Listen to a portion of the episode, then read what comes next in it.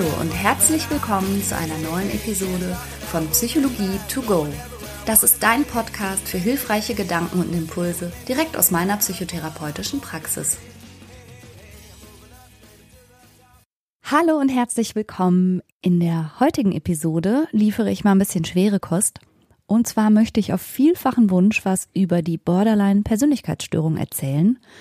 Und zwar anhand eines Fallbeispiels. Ich möchte das ein bisschen sagen wir mal, anschaulicher machen durch den Fall Frau L. Und dabei ist mir aber nochmal ganz wichtig zu betonen, dass wann immer ich hier in diesem Podcast über Patienten oder Patientinnen spreche, ich das selbstverständlich immer so abstrahiert habe, dass wahrscheinlich diejenigen selber sich nicht erkennen. Also nur um das mal ganz klar zu machen, man muss keine Angst haben, bei mir in Therapie zu gehen und dann in der nächsten Woche mit seiner Geschichte im Podcast zu landen. Eigentlich denke ich, sollte das eh klar sein. Trotzdem wollte ich es nochmal gesagt haben. Ähm, was anderes, was ich noch unbedingt vorher sagen möchte, ist eine sogenannte Triggerwarnung. Weil wenn ich über Borderline spreche, komme ich nicht umhin, auch was über Selbstverletzung zu sagen, auch was über Suizidalität. Und solltest du das Gefühl haben, dass du in diesen Punkten vielleicht sagen wir mal, sensibel bist oder dass dir das vielleicht nicht ganz gut tut, in dieses Thema so einzutauchen, dann solltest du die folgende Episode vielleicht nicht oder nicht alleine hören. Ja, und das Dritte, was ich noch sagen möchte, ist, dass auch ein Psychologie-Podcast nicht zur Pathologisierung beitragen soll oder dazu, dass man sich dann berufen fühlt, Menschen Diagnosen überzustülpen, sondern ich mache das hier tatsächlich mit dem Impuls, dass Menschen etwas über psychische Erkrankungen erfahren, dass das ein bisschen normalisiert wird, dass vielleicht du auch das Gefühl hast, Mensch, ich bin mit dem, was ich erlebe und wie es mir manchmal geht, nicht alleine und dass du dich traust, dir Hilfe zu suchen. Ich bin Franka Ciruti, ich bin psychologische Psychotherapeutin in der Fachrichtung Verhaltenstherapie und ich habe eine Praxis am Niederrhein. Diesen Podcast betreibe ich jetzt schon seit einer geraumen Zeit und jüngst konnte ich jemand besonders Tolles bewegen, immer mal wieder sich zu mir zu gesellen. Manche sagen, er ist meine bessere Hälfte. Manche sagen, na, aber mindestens zwei Drittel. Entschuldigung. Mein Mann Christian Weiß, er ist Facharzt für Psychiatrie und Psychotherapie und heute für die Borderline-Episode habe ich ihn wieder mal an meine Seite geholt, mich ein bisschen zu unterstützen. Hallo Christian. Hallo Schönheit. Oh. Hallo liebe Zuhörer. So ist er. Ich sag ja, meine absolut bessere Dreiviertel. Okay, wollen wir über Borderline sprechen? Können wir ganz kurz erstmal sagen, was ist denn das überhaupt für ein Wort? Wieso denn Borderline? Also ich kann dir nur mal sagen, wie ich das gelernt habe.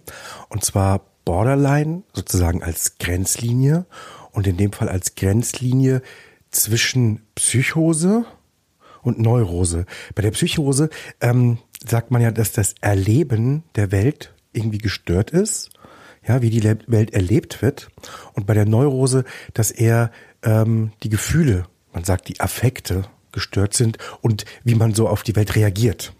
Also tatsächlich haben Menschen mit einer Borderline-Persönlichkeitsstörung ja in vielen Lebensbereichen und in der Emotionsregulation und in der Beziehungsgestaltung große Schwierigkeiten, auch hinsichtlich ihrer eigenen Identität häufig Schwierigkeiten, diese zu definieren, diese zu spüren. Und manchmal ist das Erleben auch, ja, muss man sagen, psychosenah. Also, dass das schon mal Verwirrung stiftet oder Schwierigkeiten bei, bei der Einordnung macht, kann ich mir schon vorstellen, ja. Ist schon so. Vielleicht sagen wir an der Stelle einmal kurz, wann kann man denn tatsächlich diagnostisch davon sprechen, dass jemand an einer emotional instabilen Persönlichkeitsstörung leidet? Was sind denn da sozusagen die offiziellen Kriterien, nach denen wir Behandler und Behandlerinnen schauen? Also gemäß der im Moment geltenden ICD-10 spricht man ja von einer emotional instabilen Persönlichkeitsstörung. Und die wird dann nochmal eingeteilt in einen impulsiven Typ und einen Borderline-Typ. Für die emotional instabile Persönlichkeitsstörung als solches gilt, dass man, äh, dass die Betroffenen eine deutliche Tendenz haben müssen, äh, impulsiv zu handeln, ohne sich um die Konsequenzen zu scheren. Und dass sie eine äh, ganz wechselnde und instabile Stimmung haben. Die Fähigkeit vorauszuplanen ist meistens gering ausgeprägt und es kommt häufig zu ganz ärgerlichen Ausbrüchen mit auch gewalttätigen oder explosivem Verhalten. Wie der Name schon sagt, äh, gehört zu den Kernsymptomen die extrem wechselhafte Stimmung. Ja, die ist super instabil und kann mehrfach innerhalb eines Tages, manchmal innerhalb einer Stunde theoretisch auch wechseln. Speziell bei dem Teil äh, der Borderline-Störung unter den emotional Instabilen ist es so, dass es ein ganz starkes Schwarz-Weiß-Denken dazukommt. Das heißt, Personen in der Umwelt werden ganz stark ähm, überhöht ja, ganz toll gefunden, ganz großartig. Und dann im nächsten Moment oder am nächsten Tag wieder ganz stark in Zweifel gezogen, ganz stark abgewertet und dann sind das die blödesten überhaupt. Und genauso geht es den Betroffenen mit sich selber. Es gibt Momente am Tag, da kommen sie sehr gut mit sich klar und ähm, ja, es geht ihnen soweit gut mit sich selbst und dann wieder werten sie sich selber ganz stark ab und haben das Gefühl, ich bin gar nichts wert und jeder, der es mit mir zu tun hat, der mit mir zu tun haben will, der kann sie nicht mehr alle haben, weil ich total blöd bin, ja, und doof, was weiß ich. Ganz starke Abwertung von sich selbst. Und das schwankt ganz stark. Es gibt ganz wenig Graubereich. Ja, es gibt ganz viel Schwarz und Weiß. Und was die emotionale Schwankung angeht, vielleicht nochmal ganz kurz konkretisiert. Das starke Schwanken der Emotionen zwischen gut und schlecht, himmelhoch jauchzend, zu Tode betrübt, ist nicht zu verwechseln mit dem, was wir als manisch-depressiv kennen.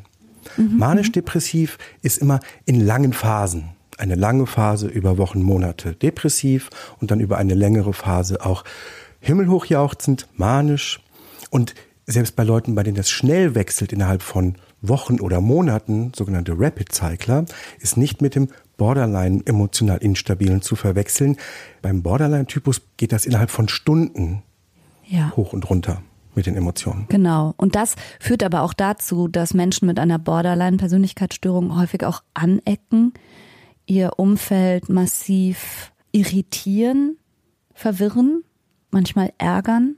Und so kommt das auch zustande, dass zum Beispiel in der stationären Behandlung PatientInnen mit Borderline-Persönlichkeitsstörung nachgesagt wird, dass sie da, da das ganze Team spalten, weil zum Beispiel die Sozialarbeiterin sagt, Mensch, wir hatten ein tolles Gespräch, es geht voran, der geht's gut. Und der Ergotherapeut sagt, was? Bei mir war sie gerade völlig suizidal, total aufgelöst und sie hat sich gerade wieder geschnitten. Und es ergibt sich einfach kein stringentes Bild. Allerdings bin ich kein Freund von dieser Spaltungsidee, weil das häufig so ein intentional, hm, sagen wir mal, manipulativen Akt unterstellt. Das gibt es auch. Also es gehört tatsächlich auch ein bisschen ähm, zu PatientInnen mit Borderline-Persönlichkeitsstil oder Störung dazu, dass sie durchaus auch manipulativ sein können. Allerdings sehe ich in diesem in dieser gespaltenen Außenwirkung vielmehr die Not, die auch dahinter liegt und wie stark schwankend eben ja, das Befinden, die Gefühlslage, die Stabilität tatsächlich sein kann, so dass du mit ein und der gleichen Person sprichst und sie wirkt in einem Moment noch völlig okay, völlig adäquat, völlig angemessen und eine Stunde später hat sie keinerlei Zugriff mehr auf ihre funktionalen Anteile, auf alles, was eben noch in Ordnung war und fühlt sich tatsächlich ganz tief in einem Loch. Also daher dieser Spaltungsbegriff. Ah, nein, da bin ich echt kein Freund von. Aber nichtsdestoweniger zeigen PatientInnen mit einem emotional instabilen Persönlichkeitsstil natürlich ziemlich herausforderndes Interaktionsverhalten. Und ja, es ist auch durchaus schwierig, Partnerschaften, Freundschaften und langanhaltende Beziehungen mit jemandem zu führen, der so stark schwankt in seinem Innen und in seinem Außen. Beziehungen, die ja eh für wackelig gehalten werden und für nicht stabil, werden häufig sehr ausgereizt, sehr getestet und am Ende, wenn, wenn sich dann jemand abwendet, wird das wie als Beweis herangezogen. Ja, habe ich ja gewusst, mich kann man nicht lieben. Das ist so ein relativ typisches Muster. Aber weißt du, was wir noch gar nicht genannt haben, obwohl es so augenscheinlich zu sein scheint und fast unmittelbar zur Diagnose Borderline führt, unberechtigterweise, ist die Selbstverletzung. Tatsächlich. Und tatsächlich kommt selbstverletzendes Verhalten ja bei der Borderline-Störung auch relativ häufig vor. Genau. Beziehungsweise das, was wir im klinischen Alltag sehen. Du hast das in den Podcasts schon sehr oft gesagt, wie in allem gibt es ein Kontinuum. Ja, ähm, und wenn wir die Borderline-Störung zu den Persönlichkeitsstörungen zählen, dann ähm, und auch Symptome aufzählen, dann kennt jeder so ein bisschen was davon. Also emotional instabil zu sein beispielsweise kennt man auch. Man, man selber hat ja innerhalb eines Tages emotionale Schwankungen. Und man selber torpediert auch manchmal eine Beziehung aus irgendwelchen Gründen. Und man selber kann sich auch häufig mal nicht leiden. Also so ein bisschen was mh, hm, kennen die meisten Leute. Und dann gibt es Menschen, die haben das leicht und gar nicht so schlimm störend sozusagen im Alltag, bis hin zu ganz schweren Störungen, die so ausgeprägt sind, äh, dass Patienten immer wieder im Krankenhaus landen. Ja, wo so eine richtig stabile Alltagstauglichkeit eigentlich gar nicht gegeben ist. Ich glaube, ungefähr drei Prozent der Menschen leiden an einer Borderline-Persönlichkeitsstörung. So viel mal äh, kurz zum theoretischen Vorbau und dann würde ich das tatsächlich gerne mal ein bisschen mit der Geschichte von Frau L unterfüttern und du kannst mich gerne immer unterbrechen oder fragen oder was einwerfen, wenn dir was einfällt, okay? Ja, machen wir so. Okay, super. Die Frau L ist in einer ganz ländlichen Gegend groß geworden mit fünf weiteren Geschwistern, zwei älteren Brüdern, zwei jüngeren Brüdern und noch einer Schwester. Und insbesondere diese nur etwas jüngere Schwester wird noch eine große Rolle spielen. Sie ist nämlich sehr gut aussehend, sehr beliebt und wie auch alle Brüder sportlich, unglaublich geschickt und aktiv. Und ähm, das Elternhaus von Frau L ist sehr christlich orientiert, mit auch ja relativ rigiden klassischen Rollenverteilungen, sagen wir mal. Der Vater ist sehr gut verdient, fleißig und hat sich selbstständig ein Unternehmen aufgebaut. Und die Mutter ist in erster Linie Hausfrau.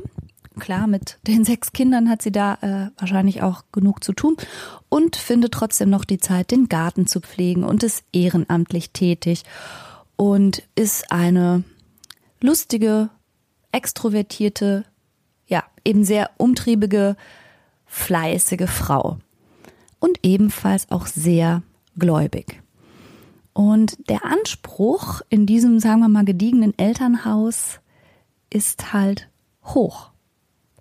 Das heißt, an alle Kinder gibt es schon eine bestimmte Erwartungshaltung an Aussehen, an Manieren, an die Kleidung. Und durchaus sagt Frau L, das Image, das die Familie nach außen hin abgegeben hat, war unterm Strich immer wichtiger, als was wirklich unsere Meinung war, was wir wirklich dachten, wie wir uns wirklich fühlten. Und insbesondere sie und ihre Schwester wurden auch auf so eine bestimmte Frauenrolle getrimmt, also möglichst, ja, niedlich, freundlich und angenehm zu sein.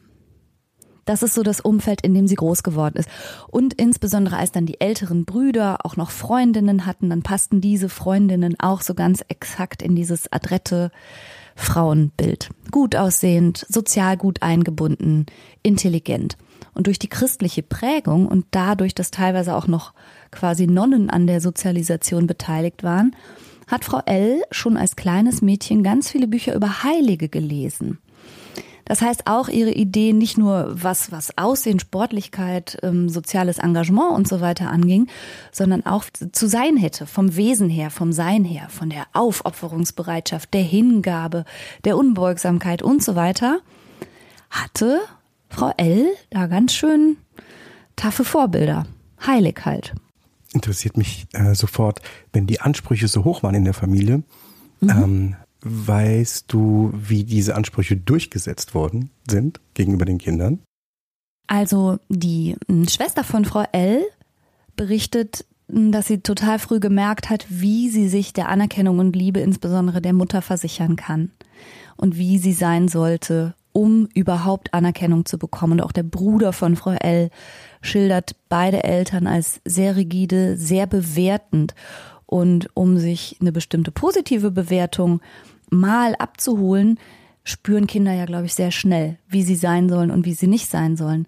Und Frau L hat es aber später mal so ausgerückt, dass sie sagte, ja, ich bin aber halt eine Tulpe und meine Mutter wollte eine Rose. Traurig, ne? Also Frau L, die erlebte sich tatsächlich als so ein bisschen richtig aus der Art geschlagen. Ich gehöre nicht dazu, war ihr Glauben. Und sie sagt auch, wenn sie Kinderfotos anguckt, sieht sie halt ein Kind, das eine ganz andere Statur hat als die anderen Kinder, was unbändigere Haare hat, nicht so adrett aussieht und sie fühlte sich einfach immer haushoch unterlegen, nahezu allen anderen, mit denen sie da was zu tun hatte. Und als cleveres Kind, das sie war, mit auch einem recht wachen Geist und auch mal kritischen Nachfragen, das war halt auch nicht gerne gesehen. Also war eigentlich nichts an ihr und nichts, wie sie war, wirklich okay oder wirklich liebenswert. Es stieß alles nicht auf Gegenliebe, sondern auf viel Kritik und viel Nörgelei. Und wenn sie sich mal ihrer Mutter anvertrauen wollte, weil sie das Gefühl hatte, sie sei ungerecht behandelt worden, dann hat sie nicht etwa Solidarität erfahren, sondern hat ihre Mutter sie belehrt, dass sie sich anders verhalten muss, dann wäre man auch netter zu ihr. Ah, Okay, das beantwortet auch meine Frage. Also es ist äh, vor allem über liebevolle Zuwendung und das Fehlen dergleichen reguliert worden von den Eltern. Ja, also Frau L. berichtet gar nicht mal so einen krassen Liebesentzug oder irgendwelche krass traumatisierenden Ereignisse. Wir haben das ja bei Borderline-Patientinnen und Patienten häufig, dass es wirklich eine schwere Traumatisierung gab in der Kindheit im Sinne von gewalttätigen oder sogar sexuellen Übergriffen. Die, ich würde mal so sagen, die Traumatisierung von Frau L, die war sehr nachhaltig und sehr durchdringend, indem sie sie einfach als Mensch, als Person in allen Wesenszügen und ihrem Aussehen völlig invalidiert hat. Ich glaube, du musst das Wort invalidisieren. Inval nicht, ja, ja, sorry. Sie wurde entwertet, kann man sagen, als nicht wertvoll behandelt. Und ich meine damit übrigens nicht in dem Sinne Liebesentzug, sondern nur liebevolle Zuwendung. Und die kann man viel geben, wie es ein Kind auch braucht. Mhm. Und die kann man auch sehr wenig geben. Und äh, danach kann man durchaus das Verhalten des Kindes natürlich beeinflussen und das, was es an Werten selber ein Stück mitnimmt. Ja, total. Und das finde ich aber trotzdem bemerkenswert, weil Frau L. im Gegensatz zu anderen Menschen mit Borderline-Persönlichkeitsstörung nicht ein krasses, traumatisierendes Ereignis benennen kann aus ihrer Kindheit. Und es gab keine Gewalt und es gab keinen sexuellen Übergriff, sondern in ihrem Fall und in ihrer Biografie war es tatsächlich so diese, dieser konstante Gedanke, ich bin nicht genug, ich bin nicht liebenswert. Die tiefenpsychologische Ausrichtung, aus der ich ja komme, die sieht als Grund häufig eine frühe Bindungsstörung an. Das heißt, dass es letztendlich keine verlässliche Bindung an der Stelle gab, wo eine verlässliche Bindung notwendig ist. Also ich sag mal schon so allein von der Familienstruktur her, da ist eine mehr oder weniger alleinerziehende Mutter, die auch noch ganz stark eingebunden ist religiös in die Gemeinde und in ehrenamtliche Tätigkeit mit sechs Kindern. Und die Schwester ist nur 18 Monate jünger. Das heißt, das ist durchaus möglich, dass Frau L tatsächlich schon in ihren ganz frühen Bindungsbedürfnissen zu kurz gekommen ist. Weil die Mama sich um die kleine Schwester kümmert. Weil Mama musste. sich um alles und jeden anderen natürlich auch gekümmert hat und gleichzeitig eben auch noch verschärft dadurch, dass ja, die, sagen wir mal, die Fürsorge der Eltern eben auch nicht gerade liebevoll daherkam, sondern sehr fordernd, kritisierend, bemängelnd, bewertend. Also einfach dieses Rosenumfeld für die kleine Tulpe Frau L. Ja. Und aus diesem Gefühl, ich gehöre nicht dazu, wuchs dann irgendwas, wann das Gefühl tatsächlich, ich bin ein Problem. Ich bin nicht liebenswert. Mädchen sollten angenehm und hübsch sein. Und diese Idee, dass sie nicht einfach nur sein darf, wie sie ist, sondern dass sie etwas tun muss, und zwar etwas Bestimmtes tun muss, um Liebe zu verdienen, der ist ja quasi in Frau L schon ganz früh eingesickert. Und das hat sie auch gemacht. Also als, als junges Mädchen und als junger Teenager hat Frau L wirklich viel dafür getan, anerkannt zu werden und beliebt zu sein. Sie war eine sehr gute Schülerin und es gab sogar Zeiten, da wurde sie als Herz und Seele jeder Party bezeichnet, weil sie lustig war und ein bisschen so dann auch wie ihre Mutter äh, umtriebig und ja. clever, beliebt und wenn es was zu wählen gab, so wie Vertrauensschülerin oder so, dann hat sie auch die Stimmen bekommen. Allerdings, und das war eine ganz schmerzhafte Erfahrung, im Alter von 17 war sie die einzige, die keinen Freund hatte. Hm. Mhm. Und das wiederum machte sie wahrscheinlich so in ihrer Rückerinnerung zum ersten Mal in ihrem Leben richtig tief traurig, verschärfte das Gefühl, überhaupt nicht liebenswert zu sein. Man kann mich nicht lieben. Alle meine Freundinnen haben jemanden, ich nicht. Und das hat zu so einer ersten Phase geführt von, ja, Rückzug, ja, viel in ihrem Zimmer, viel allein, hat plötzlich ganz starke unerklärliche Kopfschmerzen bekommen und musste oft aus der Schule abgeholt werden, was der Mutter nicht gefiel und die Mutter hat ihr auch nicht immer geglaubt. Und irgendwie hatte sie das Gefühl, dass die Kluft zwischen der Person, die sie eigentlich sein sollte oder müsste oder auch wollte und ihrem wahren Selbst immer unüberbrückbarer würde. Bis zu dem Punkt ähm, habe ich von der Geschichte allerdings noch nicht wirklich was gehört, von dem ich sagen würde, ach ja, da könnte sich eine Persönlichkeitsstörung daraus entwickeln. Mhm. Ja, das hört sich an ähm, wie ganz viele Leben und ganz viele Biografien. Ja, nicht ganz einfach und dann schwierige Verhältnisse, äh, ein nicht perfekt liebevolles Elternhaus. Das ist häufig. Ähm, jetzt ist aber ganz spannend. Wie ist das weitergegangen? Ja, kann ich dir sagen. Ähm, tatsächlich mit in dem die Hoffnung schwand, dieses Leben je führen zu können, was sie dachte, was von ihr erwartet wird, aber was sie auch sich äh, ja ein Stück weit wünschte. Und auch ohne Idee von irgendeinem Gegenentwurf, ohne eine eigene Idee, wie, wie kann denn ein Leben sein, wie darf ein Leben einer Frau aussehen und so weiter. Und dann noch mit diesen massiven Kopfschmerzen und der, ich würde mal sagen, mutmaßlich Depression, die sie hatte, haben die Eltern sich irgendwann dann an den Psychiater im Ort gewandt, der eine Vorstellung in einer weiter entfernten Klinik empfahl, in einer Privatklinik, weil er eigentlich auch nicht so richtig wusste. Er hatte keine gute Diagnostik und ja, hat einfach empfohlen, die Frau L ähm, in der Klinik vorzustellen. Und damit begann dann das, was Frau L selbst als rasanten Abstieg in die Hölle bezeichnet hat. Ähm, also sie war zuletzt wenig in die Schule gegangen, war viel isoliert, viel in ihrem Zimmer gewesen und war kurz vor dem Schulabschluss und sollte eben eigentlich nur zu diagnostischen Zwecken in die Klinik. Und was dann passiert ist, ist, dass dieser eigentlich nur kurz geplante Aufenthalt letzten Endes zwei Jahre und ein Monat dauerte. Das hört sich extrem lang an. Ja. Darf ich was fragen? Klar. Darf ich schon mal fragen, wann das war?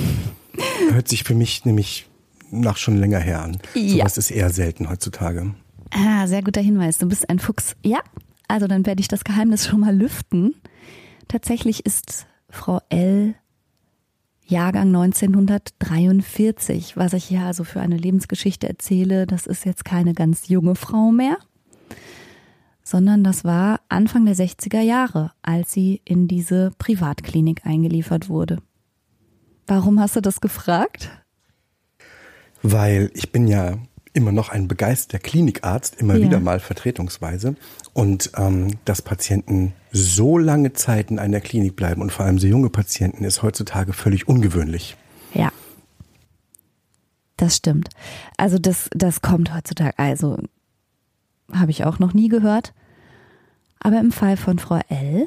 in den 60er Jahren war es so. Und während sie eher so eigentlich nur kurz dort sein sollte, Mm, kam sie dort in der Klinik in Kontakt mit dem sogenannten Ritzen. Das kannte sie vorher nicht und hat dort in der Klinik beobachtet und gesehen, wie andere Patienten und Patientinnen sich selbst oberflächliche Schnittverletzungen zugefügt haben. Und ja, das war etwas, was wir auch heute manchmal noch so erleben, in der Klinik, dass das so eine Art Ansteckungseffekt haben kann unter Teenagern und Jugendlichen. Und nachdem sie dann selber begonnen hatte, sich mit einer Glasscherbe in die Oberarme zu ritzen, fand dann ihre Familie, es wäre besser, sie würde in der Klinik bleiben. Ein bisschen kann ich das nachvollziehen, denn von außen gesehen ist das häufig ganz unverständlich, warum jemand sowas macht, warum sollte sich jemand selbst schädigen, so ganz bewusst und ganz offensichtlich. Und wenn man das so gar nicht nachvollziehen kann und keinen Gedanken davon fassen kann, was das Gegenüber bewegt, wie man sowas tun kann, dann ja, haben die wahrscheinlich die Verantwortung lieber nach außen abgegeben, nachvollziehbarerweise. Ja, der Punkt ist nur, dass eben damals, Anfang der 60er Jahre, es keinerlei Behandlungskonzept gab für den Umgang mit Selbstverletzung. Die Idee, die man damals hatte, war, die Leute maximal zu überwachen, um sie vor sich selbst zu schützen und sie an der Selbstverletzung zu hindern. Und das ist ja auch ein, glaube ich, normaler menschlicher Impuls. Also wenn du siehst, da geht jemand gefährlich mit sich selber um, versuchst du denjenigen daran zu hindern. Und das ist im Wesentlichen das, was dort in dieser Klinik über eine lange, lange Zeit quasi passiert ist. Also sie war dort, es gab kein besonders gutes Behandlungskonzept. Also wie gesagt, Anfang der 60er Jahre gab es als Behandlung therapeutischerseits die analytischen Verfahren und medikamentös gab es ähm, Medikamente, so frühe Antidepressiva, vor allen Dingen Psychopharmaka gegen Psychosen und es wurde mit der Elektrokrampftherapie gearbeitet, aber eben ja ganz, sagen wir mal, unausgereift. Das war ja alles noch ganz in den Anfängen. Und all diesen äh, diese Behandlungen wurden äh, der Frau L auch, wie sagt man, zugemutet, zugemutet wollte ja, ich jetzt zu, ja, durchaus sagen. Zugemutet. Und eigentlich, ja. Jetzt auch die Kollegen damals haben ja größtenteils, davon gehe ich fest aus, äh, sozusagen besten Wissen und Gewissen gehandelt und brauchten ja auch eine Art Diagnose. Äh, weiß man denn, was die als Diagnose vergeben haben? Was haben die gedacht, was die Patientin haben, hat? Die haben äh, schwere Depression diagnostiziert. Und nachdem aber, also man muss dazu sagen, dass die Erinnerungen von der Frau L an diese über zwei Jahre ganz verschwommen sind. Zum einen, weil die Elektrokrampftherapie dazu geführt hat, dass sie Dinge vergessen hat. Sie konnte sich an vieles nicht mehr erinnern. Und gleichzeitig die starken Psychopharmaka, die sie bekommen hat. Also sie weiß gar nicht mehr viel aus dieser Zeit. Und was aber total zugenommen hat, war die Selbstverletzung. Die Art und die Schwere der Selbstverletzung wurden immer gravierender. Und gleichzeitig hatte sie aber häufiger das Gefühl, dass das gar nicht willentlich zu steuern, sondern als sei das etwas in ihr, das das mit ihr macht. Und das wurde dann sozusagen gedeutet als multiple Persönlichkeit. Also sie hat verschiedene Diagnosen bekommen. Heute sprechen wir über Borderline, aber diesen Begriff gab es damals eigentlich noch nicht in der breiten Psychotherapie, Psychiatrie-Szene. Also man wusste gar nicht genau, was hat sie überhaupt. Sie galt lange Zeit als die am stärksten gestörte Patientin, die das Krankenhaus je gesehen hat. So steht's in ihren Entlastpapieren. Man wusste mit ihr und dem außerordentlich selbstdestruktiven Verhalten nichts anzufangen. Also ist auch die Behandlung ein, ein bisschen ein Ausdruck der Hilflosigkeit der Behandler gewesen. Ähm, ja. Und du hast gesagt, sie hat Elektrokrampftherapie bekommen. Mhm. Ähm, ja, darf ich da ganz kurz einen, einen Einschub machen ja, und dazu was sagen? Weil das Bild, was äh, viele Menschen wahrscheinlich noch davon haben, ist ein äußerst brutales. Ja. Ähm, und ich glaube, zu damaliger Zeit war das auch noch verhältnismäßig brutal tatsächlich. Allerdings wieder ein bisschen in Schutz nehmen, in bester Absicht und ja. auch nicht ganz unbegründet. Denn ähm, auch heutzutage wird die Elektrokrampftherapie noch durchgeführt. Das ist eine, eine Ultima Ratio Therapie, also das ist, äh, steht immer am Ende verschiedener anderer Therapieversuche. Und diese Elektrokrampftherapie ist wirksam bei verschiedenen Krankheitsbildern. Zum Beispiel wird die bei äh, sogenannten therapieresistenten Depressionen immer noch durchgeführt. Allerdings ist es nicht so, wie man sich das vorstellt, dass man auf so einer Art elektrischen Stuhl sitzt mhm. ja, oder wie so Vorstellungen durch die Welt geistern, sondern ähm, man wird in eine Vollnarkose gelegt und mit Elektroden wird ein äh, relativ geringer Strom tatsächlich am Hirn am Kopf angelegt, der aber gering ist und zwar so, aber so stark, dass er einen Krampfanfall auslöst. Der löst einen epileptischen Anfall aus. Das heißt, der Strom geht nicht so durchs Gehirn und, und grillt jemanden, sondern mh, mm, er ist so schwach, dass nur ein epileptischer Anfall ausgelöst wird. Und dann, man weiß noch gar nicht so ganz genau, warum das funktioniert, wird das System Gehirn einmal so ein bisschen runtergefahren, einmal kurz lahmgelegt, das ist jetzt meine Modellvorstellung und fährt dann wieder hoch. Und äh, tatsächlich, das führt auch häufig zu Gedächtnisverlust und danach sind die Patienten ähm, auch etwas benommen eine ganze Zeit.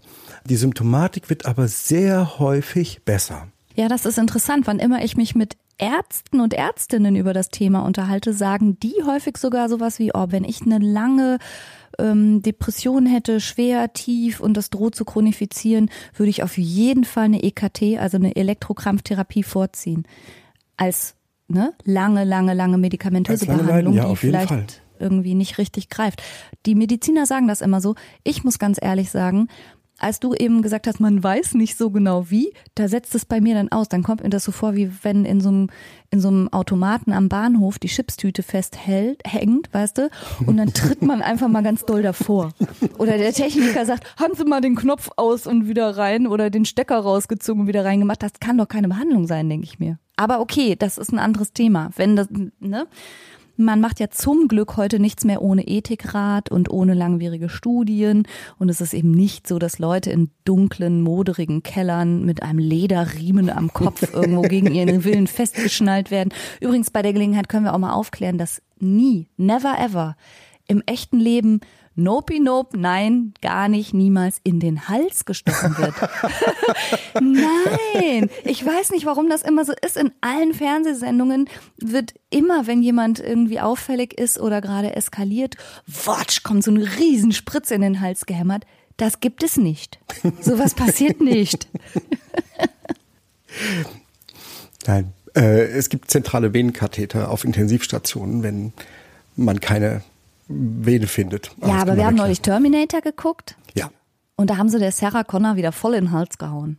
Ja, es wird in Psychiatrie immer schwer in den Hals gespritzt. Äh, nein, du hast völlig recht. Nein, sowas passiert nicht. Sowas, sowas macht man nicht. Komm, wo wir gerade dabei sind, auch die Jacken mit dem Knoten auf dem Rücken gibt's auch nicht. Gibt's auch nicht mehr, gab's aber ja, tatsächlich mal. Ja. Ja. Ja, aber ich habe die noch nie gesehen. Nein, nein, zu unserer Zeit schon lange nicht mehr. Ja, ja, kann man ja mal aufklären, wo wir gerade dabei sind. Ja, aber in den 60er Jahren, über die wir sprechen, als Frau L all diese Behandlungen eben zugemutet wurden, war man ja wissenschaftlich einfach auch eben noch nicht so weit. Ähm, die Art und auch die Schwere der Selbstverletzungen wurden immer gravierender und es gab eine Zeit, wo Frau L Fenster zerbrochen hat oder was auch immer an scharfen Gegenstand sie in ihre Finger bekommen konnte, genutzt hat, um sich auch wirklich schwer zu verletzen.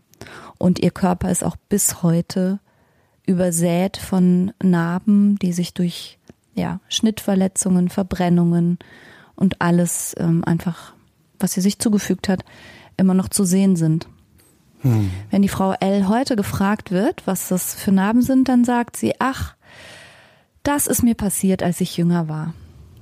Und tatsächlich erlebt sie das aber eben auch so. Im Nachhinein kommt es ihr vor, als sei das gar nicht sie gewesen, sondern als sei ihr das passiert. Und sie sagt, ich bin komplett verrückt gewesen. Und als hätte sie diesen plötzlich aufkommenden ähm, autoaggressiven Impulsen, dieser Selbstzerstörung und auch diesem Todeswunsch, der sich nach und nach auch immer stärker in den Vordergrund drängte, gar nichts mehr entgegenzusetzen gehabt. Als würde das ihr passieren, so beschreibt sie das heute. Sie fand sich selbst unkontrollierbar. Und als Frau L das so berichtet hat, wie sehr ihr da die Kontrolle über ihren Körper, über ihre Bewegungen, über das, was sie tut, wirklich entglitten ist und das in Kombination mit den Gedächtnislücken, die sie jetzt in erster Linie auf die EKT zurückführt, aber möglicherweise ist hier auch sogenanntes dissoziatives Erleben im Spiel gewesen. Und dissoziativ bedeutet eben quasi, dass psychische Funktionen auseinanderfallen. Also das Wahrnehmung, Gedächtnis und das Bewusstsein für sich selbst einfach nicht mehr integriert ist, sondern wie zersplittert. Und das kann unter erheblicher psychischer Belastung passieren. Ja, wenn ich das höre, es tut mir richtig leid. Es mhm. tut mir, ja, es nimmt mich ganz mit. Ähm, für ihren Vater hatte Frau L. in dem Moment aufgehört zu existieren, als sie in die Klinik kam. Also er als so disziplinierter, fleißiger, self-made Man, dem es ja um Gefühle eh nie so ging in seinem Leben, der war der Meinung, sie wolle einfach nur nicht. Also er hatte wirklich die Ansicht, sie hätte nur dann Mitleid verdient, wenn sie nichts dafür könnte, aber für psychische Erkrankungen, da muss man sich doch einfach nur zusammenreißen. Und diese Haltung, die begegnet uns ja leider auch häufiger mal, ne? Das gehört ja zu den schlimmen Dingen, mit denen alle Menschen, die mit psychischer Erkrankung zu tun haben, immer wieder konfrontiert sind. So nach dem Motto, als könnte man alles, was im, im Kopf oder in der Psyche passiert, doch bitte mal Kraft seines Willens und mit ordentlich Disziplin wieder selber beibiegen. Und das klappt eben nicht. Nee, Jetzt habe ich zwei Dinge. Ne? Erstens, das klappt nicht. Da können wir vielleicht auch nochmal äh, später drauf eingehen, warum das mhm. so auf die Schnelle nicht klappt. Und äh, das Zweite, so aus, aus meiner väterlichen Sicht kann ich das überhaupt nicht verstehen. Das würde ich auch richtig verurteilen. Und ehrlich gesagt habe ich das Gefühl, das lässt auch ein bisschen tief blicken. Wie ja. muss vorher das Verhältnis und die Liebe gewesen sein, wenn man ab einem bestimmten Punkt sagen kann, jetzt existierst du nicht mehr für mich zum eigenen Kind. Das will mir nicht so richtig Schlimm, im ne? Kopf. Nein. Ja, aber Na. tatsächlich, Frau L., das Tulpenkind, hat bis heute auch ganz warme Worte für ihre Eltern, ne? Und sagt, ja, die konnten nicht anders vor dem Hintergrund ihrer Erziehung, des christlichen Glaubens und wie sie halt waren. Sie wussten es nicht besser. Also Frau L. ist da wirklich sehr großzügig, muss man sagen, wenn sie über ihre Eltern heute spricht, ja. Äh, ja, jedenfalls gibt's noch Briefe, die sie damals als junge Frau, als junges Mädchen ihrer Mutter geschrieben hat. Und man kann an diesen Briefen schon auch ablesen, dass, also die sprechen einfach von Selbsthass und Verzweiflung und auch einem zumindest phasenweise auch ernsthaften Todeswunsch. Also Todeswunsch mh, mm, im Sinne von, naja, eigentlich mehr dem Wunsch, nie geboren zu sein, kann man fast sagen. Dem Wunsch nach Ruhe, wenn die Tage so voller Leiden sind, kann man diesen Gedanken auch verstehen. Vor allen Dingen, wenn kein Ende abzusehen ist, die Hoffnung fehlt. Genau. Was mir echt das Herz zerrissen hat, war eine Episode, wo Frau L. schildert, dass sie ganz lange wieder in so einem Isolierraum und unter Beobachtung war und Ewigkeiten nicht draußen war. Und eines Tages hat ihre Mutter sie mal abgeholt mit dem Auto und ähm, sie war so glücklich rauszukommen. Und während ihre Mutter getankt hat, fing es an zu regnen. Und Frau L ist aus dem Auto rausgesprungen und hat sich lebendig gefühlt und hat Regen gefühlt auf ihrer Haut und hat gelacht und hat mit den Armen gefuchtet, weil sie so glücklich war, frische Luft zu atmen, Regen zu spüren. Aber für ihre Mutter, die aus der Tankstelle wiederkam, war das einfach nur super creepy und sonderbar. Und sie hat gedacht, okay, jetzt dreht sie wieder durch, hat ihre Tochter ins Auto gepackt und hat sie sofort zurück in die Klinik gefahren. Ist das nicht schlimm? Traurig, oder? Das ist wie so ein Film, den ich nicht gucken würde. Ja, es tut mir leid. Mhm. Ich habe dir jetzt einen Film im Kopf gemacht. Aber damit müssen natürlich auch wiederum Menschen mit psychischer Erkrankung dauernd fertig werden, wenn das Label einmal draufklebt. Wenn du für verrückt gehalten wirst, im Sinne von abgerückt von dem, was normale Menschen für normal halten, dann kann selbst sowas, so einen Ausdruck von eigentlich endlich mal Lebensfreude oder Begeisterung oder, oder wie auch immer irgendwas Übersprudelndes in dir, gilt dann auch direkt als krank und crazy und behandlungsbedürftig. Und das ist auch Stigmatisierung. Das finde ich ganz, ganz schwierig. Aber weißt du was? Du hattest ja gesagt, vorher hatte sie gar keine Symptome von Borderline und dann kam sie in die Klinik und da ging das ja alles erst los. Diese unfassbar große innere Anspannung, gleichzeitig so viel Leere, gleichzeitig so viele Impulse, gleichzeitig dieses Gefühl von Ge Gefühlen geflutet zu sein, von Emotionen beherrscht zu werden und sie nicht selber beherrschen zu können. All das kam ja in der Klinik. Und das muss ich sagen, teile ich, also manchmal habe ich das Gefühl, diese Hospitalisierung oder diese, diese langen stationären Aufenthalte sind auch nicht nur gut. Ich würde mir wünschen, dass unser Gesundheitssystem wesentlich mehr ambulante Angebote hätte und auch bessere ambulante Angebote, die nicht unbedingt darin bestehen, dass du alle 14 Tage oder wenn es gut läuft, jede Woche einen Psychotherapeuten für eine Stunde siehst, sondern ich würde mir viel, viel mehr mh, mm, angepasstere Therapiemodelle wünschen. Versuche dahingehend werden ja durchaus gemacht. Ähm, aber da machst du jetzt ein Fass auf. Ja. Ähm, ein, ein, ein Problem ist, wenn die Symptomatik schwerwiegend ist und äh, Patienten sind in, in Behandlung und äh, neigen zu Selbstverletzungen zum Beispiel oder berichten von ähm, lebensmüden Gedanken, dann ist man als Therapeut oder sind wir als Therapeuten immer in der Garantenstellung und irgendwie müssen wir dafür gerade stehen, dass nicht wirklich was passiert. Und wenn dann was, also wir haben, müssen Angst davor haben, dass wenn was passieren würde, was schwerwiegendes, wir zur Rechenschaft gezogen werden. Ja. Also um sich davor zu schützen, rät man eher zur Klinik und dann ist man wieder in der Klinik und dann Weißt ja, du? aber das ist außerdem total interessant, was du sagst, weil genau diese Spirale, die hat Frau L auch gespürt und auch so beschrieben. Also während dieses ja nun langen Klinikaufenthaltes hatte die Frau L einen Psychiater, zu dem sie auch Vertrauen gefasst hat. Und letztlich hatte ich ja schon gesagt, die Behandlung zur damaligen Zeit bestand aus Ruhigstellen, also wirklich Ruhigstellen im Sinne von, sie war teilweise wie ein lebender Zombie unterwegs. Sie hat außerdem wahnsinnig auch zugenommen. Dann gab es diese Phasen mit der Elektrokrampftherapie und ansonsten gab es Kühlpacks und Isolierzimmer. Das war im Wesentlichen die Behandlung.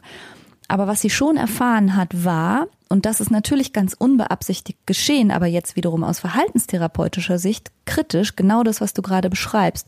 Immer wenn sie sich in irgendeiner Weise eskalierend verhalten hat, Scheiben zerschlagen hat, sich verletzt hat, aggressiv war oder irgendwas gemacht hat, dann hat sie ganz, ganz viel Aufmerksamkeit bekommen, auch ganz viel Zuwendung, auch ganz viele Gespräche.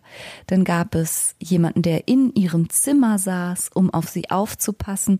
Und wenn wir mal mutmaßen, dass Ursache dieser ganzen psychischen Instabilität eine Bindungsstörung ist, wie du gesagt hast, und die Erfahrung von, ich bekomme keine Anerkennung, ich bekomme keine Zuwendung, ich, nie, ich bin für niemanden interessant, ich bin nur eine Tulpe wenn das sozusagen dem Ganzen zugrunde liegt und dann zeigst du ein Verhalten, das krass ist und radikal und gefährlich, aber dann bekommst du all das. Dann verstärkt das aus verhaltenstherapeutischer Sicht genau dieses Verhalten. Ja, und man begibt sich in einen kleinen Teufelskreis. Total. Das ist ein totaler Teufelskreis. Und weißt du, was der Wendepunkt war für Frau L? Dass dieser Psychiater, der ja zwei Jahre lang im Grunde mit ihr gekämpft hat, also es gab diese Spirale von, sie wird ins Isolierzimmer geschickt, dann kommen langsam irgendwelche Lockerungen und sobald sie irgendwas Spitzes, Scharfes oder wie auch immer in die Finger bekommt, wird sie es sofort machen und sich verletzen. Woraufhin wieder das Ganze von vorne losgeht. In dieser Spirale haben die sich Ewigkeiten bewegt. Und eines Tages hat dieser Psychiater, der kurz davor stand, die Klinik zu verlassen, zu ihr gesagt, dass er akzeptieren werde, wenn sie sterben wolle. Er hat sowas sinngemäß gesagt wie, ich werde sehr traurig sein, ich werde einen Rosenkranz für sie beten, aber es liegt in ihrer Hand. Dann wow, man sich, oder? Wuff, ja, wuh. ja, das würden wir uns heute gar nicht trauen. Aber letztlich war das der Punkt, wo sie eine Ahnung bekommen hat, die Frau L., dass sie die ganze Zeit in so eine Art ohnmächtigen, hilflosen Spiel verstrickt ist, was eben darin besteht, dass sie nur Zuwendung und Aufmerksamkeit und auch Sicherheit bekommt, wenn sie sich maximal selbstschädigend verhält. Und indem er gesagt hat, das lasse ich jetzt.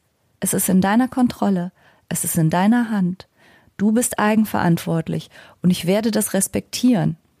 Aber nicht böse, nicht abstrafend, sondern wirklich respektvoll in dem Moment hat sie irgendwie verstanden, dass er aus diesem Spiel ausgetreten ist und das, ja, hat ihr dann nochmal geholfen, da einen Weg rauszufinden. Wie hat sie dann reagiert? Erst ganz extrem.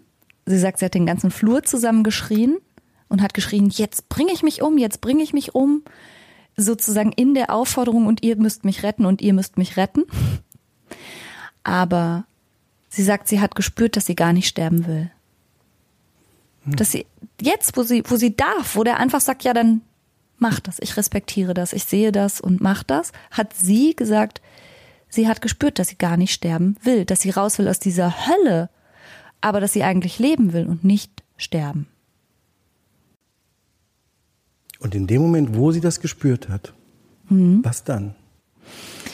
Naja, also es ist nicht von da an war alles Happy Ding Dong, so war es nicht. In einem amerikanischen Film wäre fortan vielleicht alles ähm, super gewesen, aber diese chronische innere Leere, dieses Gefühl, eigentlich gar keine Identität zu besitzen, die Anspannung und die Impulsdurchbrüche, all das war natürlich nicht über Nacht weg. Aber ich habe so verstanden, dass das vielleicht so ein Zündfunke war, wenn man so will. Also dieser entsprechende Psychiater hat halt die Klinik verlassen und daraufhin hat aber von Seiten der Klinik sozusagen auch so ein bisschen Resignation eingesetzt, weil sie ja eben als so krass schwierige Patientin galt.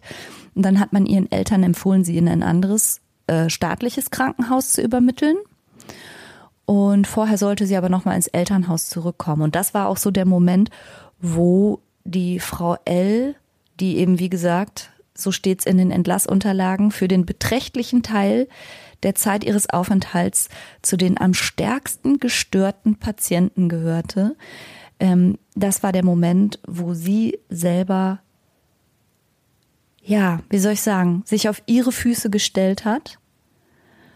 Und sie sagt, ich hatte plötzlich das Gefühl, zum einen, ich muss denen beweisen, dass sie nicht recht haben und ich jetzt direkt sterben werde, jetzt wo ich kann ich bin entlassen, ich werde nicht sterben und, und das geht so ein bisschen zurück auch auf ihren Glauben, sie hat einen Pakt geschlossen, sie hat gesagt, und ich komme wieder und ich mach's besser. Hm. Das gefällt mir, diese Art Hörner aufstellen. ja. Also sie wollte denen eigentlich beweisen, ihr habt hier nichts Gutes für mich getan und ich mach's besser. Das ist übrigens, wenn wir mal ganz ehrlich sind, von vielen Psychologen und Psychiatern so ein bisschen der Hintergrund. Ja, lach nicht. Ich bin Selbsterfahrungsanleiterin. Ich kenne genau die Motive von meinen KollegInnen. Viele haben schlechte Erfahrungen gemacht und möchten es besser machen. Und vielleicht können wir an dieser Stelle auch mal ein bisschen fast forward machen. Also das Leben von Frau L ging nicht sofort super weiter, das wäre jetzt auch echt übertrieben. Es gab auch immer noch suizidale Krisen. Aber im Großen und Ganzen hat sie es geschafft. Sie hat die Schule besucht, sie hat einen Abschluss gemacht. Da durfte sie denn zu Hause bleiben? Äh, sie war teilweise bei ihren Geschwistern, ja. Und sie ist nicht in die staatliche Klinik gekommen? Nein. Und hat es denn noch solche starken Selbstverletzungen gegeben? Es hat sogar noch Suizidversuche gegeben. Also wie gesagt, es ist nicht total glatt gelaufen immediately. So war es nicht. Und trotz der Suizidversuche ist sie nicht in die Klinik gekommen? Doch, es gab auch noch Klinikaufenthalte. Ah, okay. Aber nicht mehr so lang. Also, ne, sie ist nicht mehr quasi geschlossen untergebracht gewesen für Ewigkeiten, sondern sie hat schon ihren Schulabschluss gemacht, ihr Studium absolviert, promoviert. Und jetzt kommt's. Sie hat ihr Versprechen wahrgemacht. Sie hat's besser gemacht als alle anderen und sie ist nämlich diejenige, die die heute weltweit anerkannte und hochwirksame Therapie gegen die Borderline-Persönlichkeitsstörung entwickelt hat. Frau L. ist Marsha Linehan. Die DBT. Genau. Dialektisch-behaviorale Therapie. Ja, tatsächlich der Standard ähm, aktuell weltweit, glaube ich. Ne? Ja, ja. ja. Äh, bei Borderline. Also Frau L, Frau Marsha Linehan ist übrigens auch die, die als eine der ersten evidenzbasiert gearbeitet hat. Sie hat als erste richtig geforscht. Sie hat richtig versucht herauszufinden, was hilft nachweislich. Also sie hat ähm, in der in der Psychologieforschung einen tollen Impuls gegeben, nicht so aus dem Bauchgefühl heraus zu wursteln. Und sie sagt auch so in Anerkennung an ihren alten Psychiater, den sie damals hatte, der war hingebungsvoll sozusagen, der war interessiert, der war freundlich, aber das reicht nicht. Leute brauchen Handwerkszeug. Hm. Die brauchen konkretes Zeug, was sie üben können. Du musst denen was an die Hand geben. Und das ist ja das, was die sogenannte dialektisch-behaviorale Therapie, die Marsha Linehan wirklich erfunden hat, auch auszeichnet. Dass mh, hm, die Menschen, ja, sogenannte Skills lernen, also Fertigkeiten wirklich lernen und da ein ganzes Programm durchlaufen. Wie zur Hölle soll ich denn meine Emotionen reagieren? Wie verdammt nochmal mache ich das denn, wenn ich wütend werde? Wie kann ich denn inneren Druck abbauen, ohne mich zu schneiden? Und das lernt man in der DBT-Therapie. Ganz spannend. Wollen wir da gleich noch ein bisschen näher drauf eingehen? Können wir machen. Also die, die DBT, die heißt deshalb dialektisch behavioral. Das ist ja so ein bisschen äh, sperriger Begriff. Ähm, behavioral deshalb, weil sie sehr am Verhalten orientiert ist und Marsha Linehan eben auch Verhaltenstherapeutin ist. Daher kommt der Begriff behavioral da rein.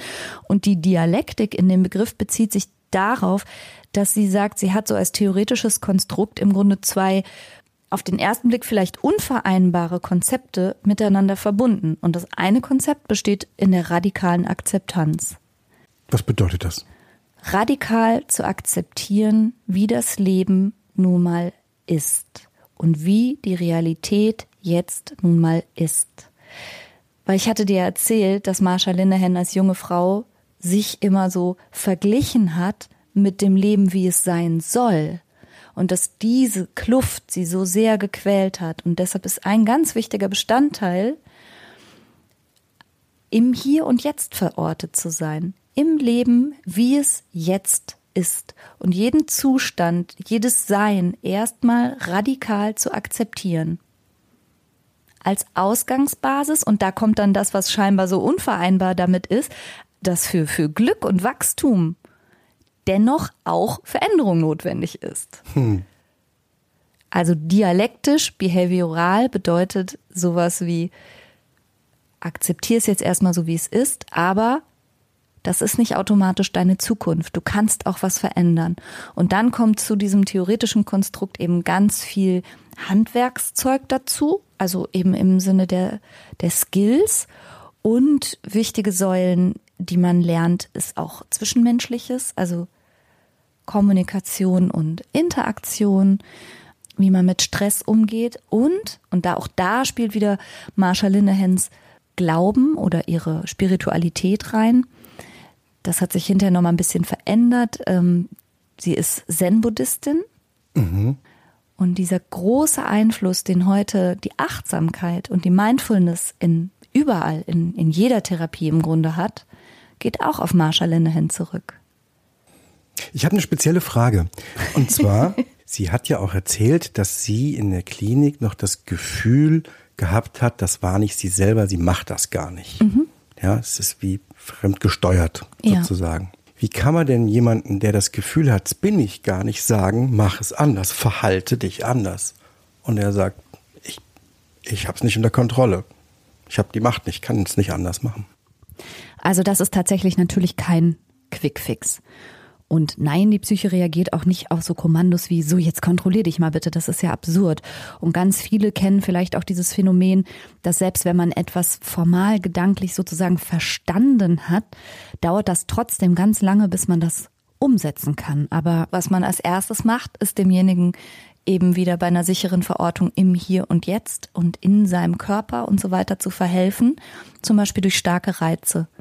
Also typische Skills, die hm, Menschen mit Borderline-Persönlichkeitsstörungen und so starken autoaggressiven Impulsen nutzen, sind Chilischoten oder scharfe Gerüche, äh, Salmiak oder sowas. Oder auch Flitschegummis am Handgelenk, die man flitschen lassen kann als starker Reiz, der aber eben die Haut jetzt nicht schädigt. Ähm, aber insgesamt natürlich geht es ja darum, über die Dauer der Zeit tatsächlich auch zu lernen, Emotionen zu regulieren, ohne dass dieses überwältigende Anspannungsgefühl so über einen hereinbricht. Ich habe übrigens drei oder viermal selber äh, in der Klinik notfallmäßig, in dem Fall tatsächlich Patientinnen aufgenommen mit einer ganz offensichtlichen Borderline-Störung, die ihre Symptome beschrieben haben, selber noch nie was davon gehört haben mhm. und tatsächlich mehr oder weniger äh, das Vollbild der Symptomatik beschrieben haben, mhm. aber völlig naiv. Ja? Mhm, mh. Und das fand ich ganz spannend. Was ich damit sagen will, ist, die Symptomatik, die ganz typische Symptomatik, entsteht auch von ganz alleine, ohne dass man das je gehört hat oder sich das irgendwo abgeschaut hat. Ja. Gibt es das eben auch. Ja. ja. Und es zeigt, das möchte ich damit auch sagen, es zeigt, ähm, dass das eben nichts ist, was willentlich entsteht oder böser Wille des Patienten, des Betroffenen ist, sondern es entsteht hm, so gleich wie bei vielen körperlichen Krankheiten eben auch. Ja. Zumal es ja doch auch bei Persönlichkeitsstörungen tatsächlich ja auch eine rein physiologische Komponente zu geben scheint. Das ist ein spannender Teil. Tatsächlich äh, konnte man bei der Borderline-Störung ähm, mit als eine der ersten, und jetzt wird es immer mehr mit mehr Forschung, man sagt morphologische Korrelate herstellen. Das heißt, man hat Hirnuntersuchungen gemacht ähm, und kann da an verschiedenen Hirnstrukturen Größenveränderungen sehen. Das wiederum zeigt ja ganz offensichtlich, dass da eine organische Komponente mit dabei ist. Aber bedeutet das jetzt im Fall von Marsha Linehan selbst, die hat ja nun mal wirklich die Therapie erfunden, die sie gebraucht hätte. Also ne, sowohl den, den theoretischen und spirituellen und wissenschaftlichen Unterbau als auch die Alltagsfähigkeiten, die Skills, die hat da ja wirklich ein riesiges Programm gestrickt, was enorm hilfreich ist. Verändert das das Gehirn zurück oder kommen die Leute mit dieser Disposition einfach nur besser klar? Es verändert das Gehirn zurück. Das Juhu, Gehirn Neuroplastizität. Ist, ja, ja, genau. Das Gehirn ist, das ist plastisch. nicht fantastisch? Ja, nur falls man sich nicht vorstellen kann. Wer lange barfuß läuft, kriegt eine Hornhaut. Man könnte sagen, die Haut ist auch plastisch. Das heißt, die ist veränderbar. Die passt sich verschiedenen anderen Sachen an. Und beim Gehirn ist es weit, weit, weit, weit, weit komplizierter. Aber auch das funktioniert. Das heißt, es gibt immer neue Aussprossungen von Nervenbahnen, Sachen, die sich zurückbilden können, Sachen, die sich neu aufbauen können. Der Prozess, dass die Hornhaut wieder weniger wird, der funktioniert nur dadurch, dass man lange Zeit nicht barfuß läuft. Mhm. Und dann wird es weniger. Und so ähnlich ist es mit dem Gehirn auch. Ja, das braucht seine Zeit und man, man muss es die ganze Zeit mit den mehr oder weniger gleichen, im besten Falle guten Dingen bespielen und dann verändert sich es auch im, wieder in die positive Richtung. Ist das nicht super? Also das bedeutet, die schlechte Nachricht ist, traumatische Ereignisse und schlechte Lebenserfahrungen können dein Gehirn verändern. Die gute Nachricht ist, du kannst es zurückverändern. Aber genau das dauert halt seine Zeit und deshalb ist Therapie kein Quickfix. Das Buch, auf das ich mich übrigens heute bezogen habe, heißt Building a Life Worth Living. Und auch die Diagnose einer Persönlichkeitsstörung determiniert nicht die Zukunft. Und jeder Mensch kann ein Leben sich selber erschaffen, das es wert ist zu leben. Das Buch verlinke ich auch in den Show Notes. Christian, ich habe ganz viele Fragen bekommen, noch über Instagram und Facebook zum Thema Borderline. Und ich glaube, obwohl diese Episode schon 17 Kilometer lang ist, wollen wir uns die Fragen mal angucken und mal schauen, was wir noch nicht beantwortet haben. Das können wir gerne machen. Und ich bin schon äh, den Großteil der Fragen mal durchgegangen. Es sind schon ein paar ganz kenntnisreiche Fragen gestellt worden, die tief in die Materie gehen. Und ähm, ganz so äh, stark werden wir nicht drauf eingehen können. Ja, und das würde dann hier wahrscheinlich so etwas den Rahmen sprengen. Aber danke für das Vertrauen. Okay, also die, der erste, ich habe mal versucht, das so ein bisschen zu bündeln. Viele Fragen bezogen sich auf die sogenannte Differentialdiagnostik. Also wie kann ich denn unterscheiden, ob jemand emotional instabil ist oder vielleicht eine sogenannte bipolare Störung hat, also manisch-depressiv ist, oder eine andere Persönlichkeitsstörung hat, wie zum Beispiel eine narzisstische Persönlichkeitsstörung oder eine histrione Persönlichkeitsstörung. Das waren so Fragen, die viele Leute beschäftigt haben. Magst du da was zu sagen? Gerne. Als allererstes für die Profis, man nimmt sich das ICD-Büchlein, guckt die Diagnosekriterien an und hakt mal so ab, was äh, zutrifft und was nicht zutrifft. Selbst dann können aber auch noch ordentlich Unsicherheiten bleiben. Jetzt ist es so, meiner Meinung oder unserer Meinung eigentlich doch nach, ähm, sind seelische Störungen und die Seele an sich ein immer dynamisches, irgendwie waberndes, weiches äh, Objekt, könnte man sagen. Und wir versuchen immer, so was Weiches, Waberndes in starre Schubladen zu stecken. dass man das machen will, das ist legitim. Denn wenn man das nicht versucht und nicht kann, dann äh, kommt man völlig durcheinander und alles wird chaotisch. Aber es ist eben oft schwierig. Und so kann es eben sein, dass sich verschiedene Störungsbilder gleichzeitig zeigen, dass die gleichzeitig nebeneinander existieren. Und dann kann man es schon nicht mehr ganz genau zuordnen. Dann muss man einfach akzeptieren, dass jemand, bei uns im Studium hieß es immer, Läuse und Flöhe hat. Ja, letztlich muss man auch sagen, klar ist eine saubere und fundierte und sachkenntnisreiche Diagnostik wünschenswert. Einerseits, weil jede Diagnose natürlich auch eine bestimmte andere Behandlung dann impliziert oder anstößt. Und wenn jetzt jemand eine emotional instabile Persönlichkeitsstörung hat, die aber nicht erkannt wird, wird demjenigen vielleicht nicht die richtige Therapie zum Beispiel angeboten. Also eine gute Diagnostik ist schon wichtig, aber dieses Bedürfnis, das na, sagen wir mal, ganz wasserdicht hinzukriegen und ganz über jeden Zweifel erhaben, ist vielleicht ein hehres Ziel, aber dafür haben wir es einfach mit zu lebendigen und zu individuellen Menschen immer zu tun.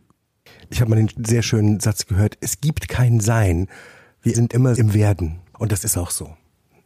Ähm, auch dazu gab es Fragen und das möchte ich jetzt etwas vorwegnehmen. Ja, die Persönlichkeitsstörungen sollten nicht Dauerdiagnosen fürs Leben sein. Also man weiß das mittlerweile viel besser als noch vor ein paar Jahren. Die Persönlichkeit entwickelt sich auch noch im Erwachsenenalter, manchmal etwas langsamer. Ganz häufig lassen sich nach einigen Jahren einfach nicht mehr genug Diagnosekriterien finden, um zu diesem späteren Zeitpunkt noch äh, fachkundig eine Persönlichkeitsstörung diagnostizieren zu dürfen. Als Beispiel bei den Borderline-Störungen ist es so, dass nach zehn Jahren nach Erstdiagnose nur noch zehn Prozent der Betroffenen die Kriterien für eine Borderline-Störung erfüllen, tatsächlich. Man könnte also auch sagen, es verwächst sich ein Stück weit. Vielleicht wurde es auch wegtherapiert in der Zeit. Wenn es sich einfach nur ver verwechsäße, könnte man ja auch einfach nur abwarten. Da glaube ich wiederum nicht so sehr an den Erfolg, aber ich glaube an die Veränderungsfähigkeit, die Wandlungsfähigkeit und anders darüber hinaus wachsen durch die richtige Unterstützung. Das ist sicherlich recht. Es werden äh, Patienten und Tinnen äh, gewesen sein, die in Behandlung waren. Sonst hätte man ja wahrscheinlich gar nicht die Adressen, nach zehn Jahren nochmal zu gucken. Viele Fragen haben uns erreicht äh, von Angehörigen mit äh, dem Thema, wie kann man denn mit einem emotional instabilen Familienmitglied oder Freund oder Bekannten am besten umgehen? Prinzipiell ist das ein bisschen schwierig, vor allen Dingen so grob in einem Podcast zu sagen, so und so macht man das, weil auch wenn jemand dieses Störungsbild hat, ist er ja trotzdem noch ein ganz individueller Mensch mit ganz viel positiven Eigenschaften und mit ganz unterschiedlichen Möglichkeiten, äh, wie er oder sie sich im normalen Leben verhalten kann ja, und auch mit anderen Interessen. Und man kann ihn anderen, anders locken und alles. Deswegen ganz grobe ähm, Hinweise, die auf alle passen, kann man wahrscheinlich nicht geben. Wozu wir immer raten ist, wenn man belastet ist, suche man sich Leidensgenossen. Also Angehörigengruppen gibt es so ziemlich für alles und es ist immer schon ausgesprochen äh, hilfreich, wenn man erstens weiß, man ist nicht alleine und wenn man zweitens auf Erfahrungen von anderen mit zurückgreifen kann. Außerdem finde ich es ehrlich gesagt auch super wichtig, dass wenn man mit Angehörigen zu tun hat, man auch selber vielleicht ein bisschen zum Experten wird. Also es schadet sicherlich nicht, sich da auch mal ein Ratgeberbuch oder sowas zu Gemüte zu führen. Sonnenschein fragt, wie kann man mit betroffenen Jugendlichen umgehen und was kann ich tun, wenn sie übermäßig emotional reagieren? Ja, Jugendliche mit einer emotional instabilen Persönlichkeitsstörung reagieren häufig sehr emotional, sehr überschießend, von Himmel hoch jauchzend bis zu Tode betrübt. Und in der Regel ergibt es nicht viel Sinn, sofort zu reagieren oder auch sofort ein Umschalten dieser Stimmung zu erwarten oder irgendeine Interaktion. Ich würde tatsächlich empfehlen, erstmal die Situation zu verlassen, das abkühlen zu lassen und später nochmal drüber zu reden. Also diese ganz emotionalen Momente sind nicht die Momente, wo man überhaupt irgendwas tun sollte. Auch aus verhaltenstherapeutischer Sicht. Auch nicht, um genau dieses outrageous Verhalten zu verstärken tatsächlich, würde ich da erstmal einfach nichts tun und runterkochen lassen. Vielleicht mit Skills arbeiten, Skills anbieten, die beruhigend wirken könnten. Aber sonst eigentlich nichts. Aus der Erfahrung heraus hilft es, ähm, wenn man denn kann, dass man eine gewisse Stabilität darstellt. Wenn gemeinsame Absprachen getroffen werden, dann sollen die auch unbedingt eingehalten werden. Wenn man kann, soll man emotionale Ausbrüche nicht so mitschwingen. Es ist als Angehöriger durchaus wichtig, die eigenen Grenzen auch zu kennen und wenn das möglich ist in der Beziehung, die eigenen Grenzen auch im Vorfeld mitzuteilen. Und da rate ich dazu, dass man in Momenten relativer Stabilität und Ruhe mit den Betroffenen mal bespricht, was die gerne hätten, wie sie sie sich vorstellen, was man machen soll in Momenten solcher starken impulsiven Ausbrüche beispielsweise oder in Momenten starker Depressionen. Wie hätten die gerne, dass man mit ihnen umgeht? Manche, manche äh, Wünsche sind nicht erfüllbar, das ist so, aber man kann die ausverhandeln. Und wenn es dann so weit kommt und der Betroffene weiß, dass er diese Situation schon vorausgesehen hat, dass die schon niedergelegt ist mit den Strategien, die jetzt passieren werden, wie sich wer verhält, dann gibt das einen Teil von Stabilisierung und äh, ein paar Mal durchgemacht kann das sehr hilfreich sein. Also Anne Pix fragt, kann oder sollte diese Störung im Jugendalter bereits diagnostiziert werden?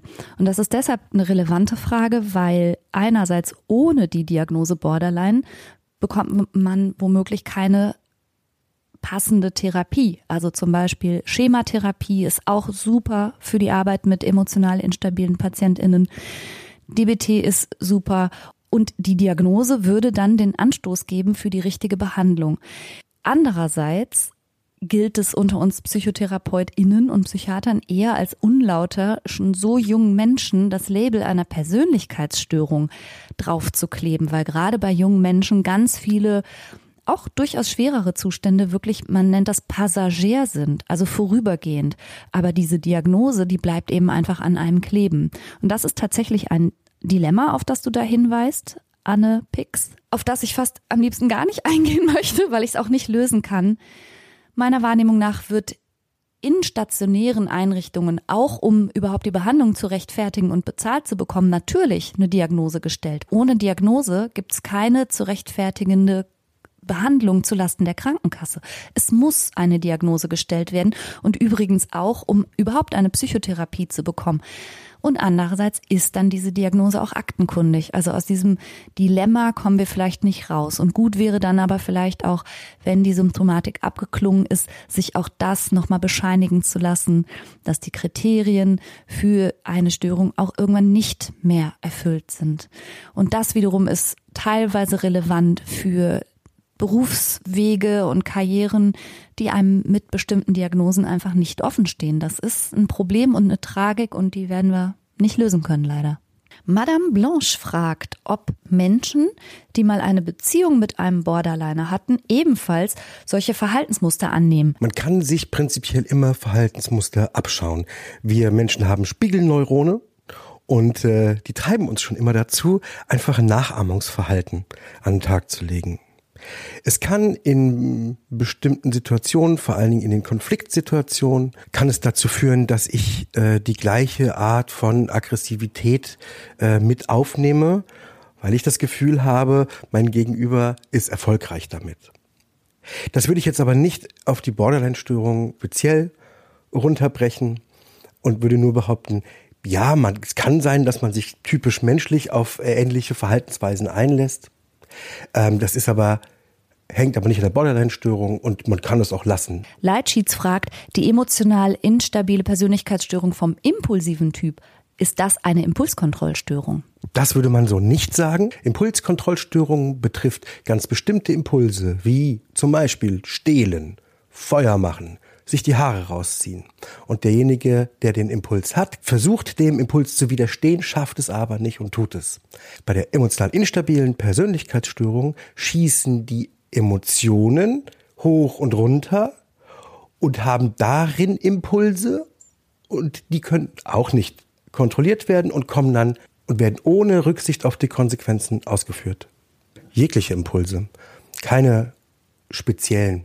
Und Frau Mau fragt, ob es immer ein traumatisches Erlebnis in der Kindheit gab. Ich glaube, das haben wir aber beantwortet. So wie bei Frau L., Marsha Linehan selbst, eben auch nicht ein traumatisches Ereignis in der Kindheit war. Ob die emotional instabile Persönlichkeitsstörung eigentlich auch eine Traumafolgestörung ist oder zu den Traumafolgestörungen dazugehört, das wird diskutiert. Streng genommen müsste man anhand der aktuell geltenden Kriterien sagen, um von einer Traumafolgestörung zu sprechen, muss ein Trauma stattgefunden haben und ein Trauma impliziert, dass man entweder selber ein Ereignis erlebt hat oder unmittelbar beteiligt war, wo jemand oder man selbst an Leib und Leben und Gesundheit bedroht war. Allerdings ist das natürlich ein recht eng gefasstes Feld, dann, dann unterscheidet man noch Naturkatastrophen und von Menschen gemachte Traumatisierung. Aber klar weiß man inzwischen auch, dass es sowas gibt wie Mikrotraumatisierungen und man weiß auch, dass es sowas gibt wie sekundäre Traumatisierungen. Also dass auch viel weniger in Anführungsstrichen dramatische Ereignisse dennoch auch auf das Gehirn einwirken und da Spuren hinterlassen, das weiß man inzwischen auch. Und ich selbst habe ja durchaus Marsha Linnehans Biografie als traumatisierend bezeichnet. Also die Diskussion ist, glaube ich, noch nicht zu Ende gesprochen. Okay, ich glaube, wir haben's. Wir werden das Thema niemals erschöpfend behandeln. Da kann der Podcast noch so lang werden. Das schaffen wir leider nicht. Aber wir hoffen, dass uns gelungen ist, erstens einen Einblick und einen Überblick zu geben und zweitens auch einen Ausblick und zwar einen positiven. Okay, jetzt bin ich auch echt müde. Möchtest du noch etwas sagen? Möchtest du etwa immer noch etwas sagen? Ja, mein, mein, mein Wunsch für die, die betroffen sind, bitte werdet Experte für eure eigene Erkrankung, gilt übrigens für alles andere auch, werdet Experte, glaubt euren Gefühlen nicht immer und ihr solltet wissen, dass ihr mehr seid als diese Störung. Daran zu arbeiten, kann sich unfassbar lohnen. Und ich hoffe, dass ihr das tun könnt. Ich wünsche allen, die zugehört haben, eine wundervolle Zeit. Bis zum nächsten Mal. Ich sag auch Tschüss, hab eine tolle Woche und wenn du magst, hören wir uns nächsten Sonntag wieder. Tschüss. Hey, ich habe noch einen Outtake. Da weißt du mal, wie das wirklich ist, mit Christian sich zu unterhalten.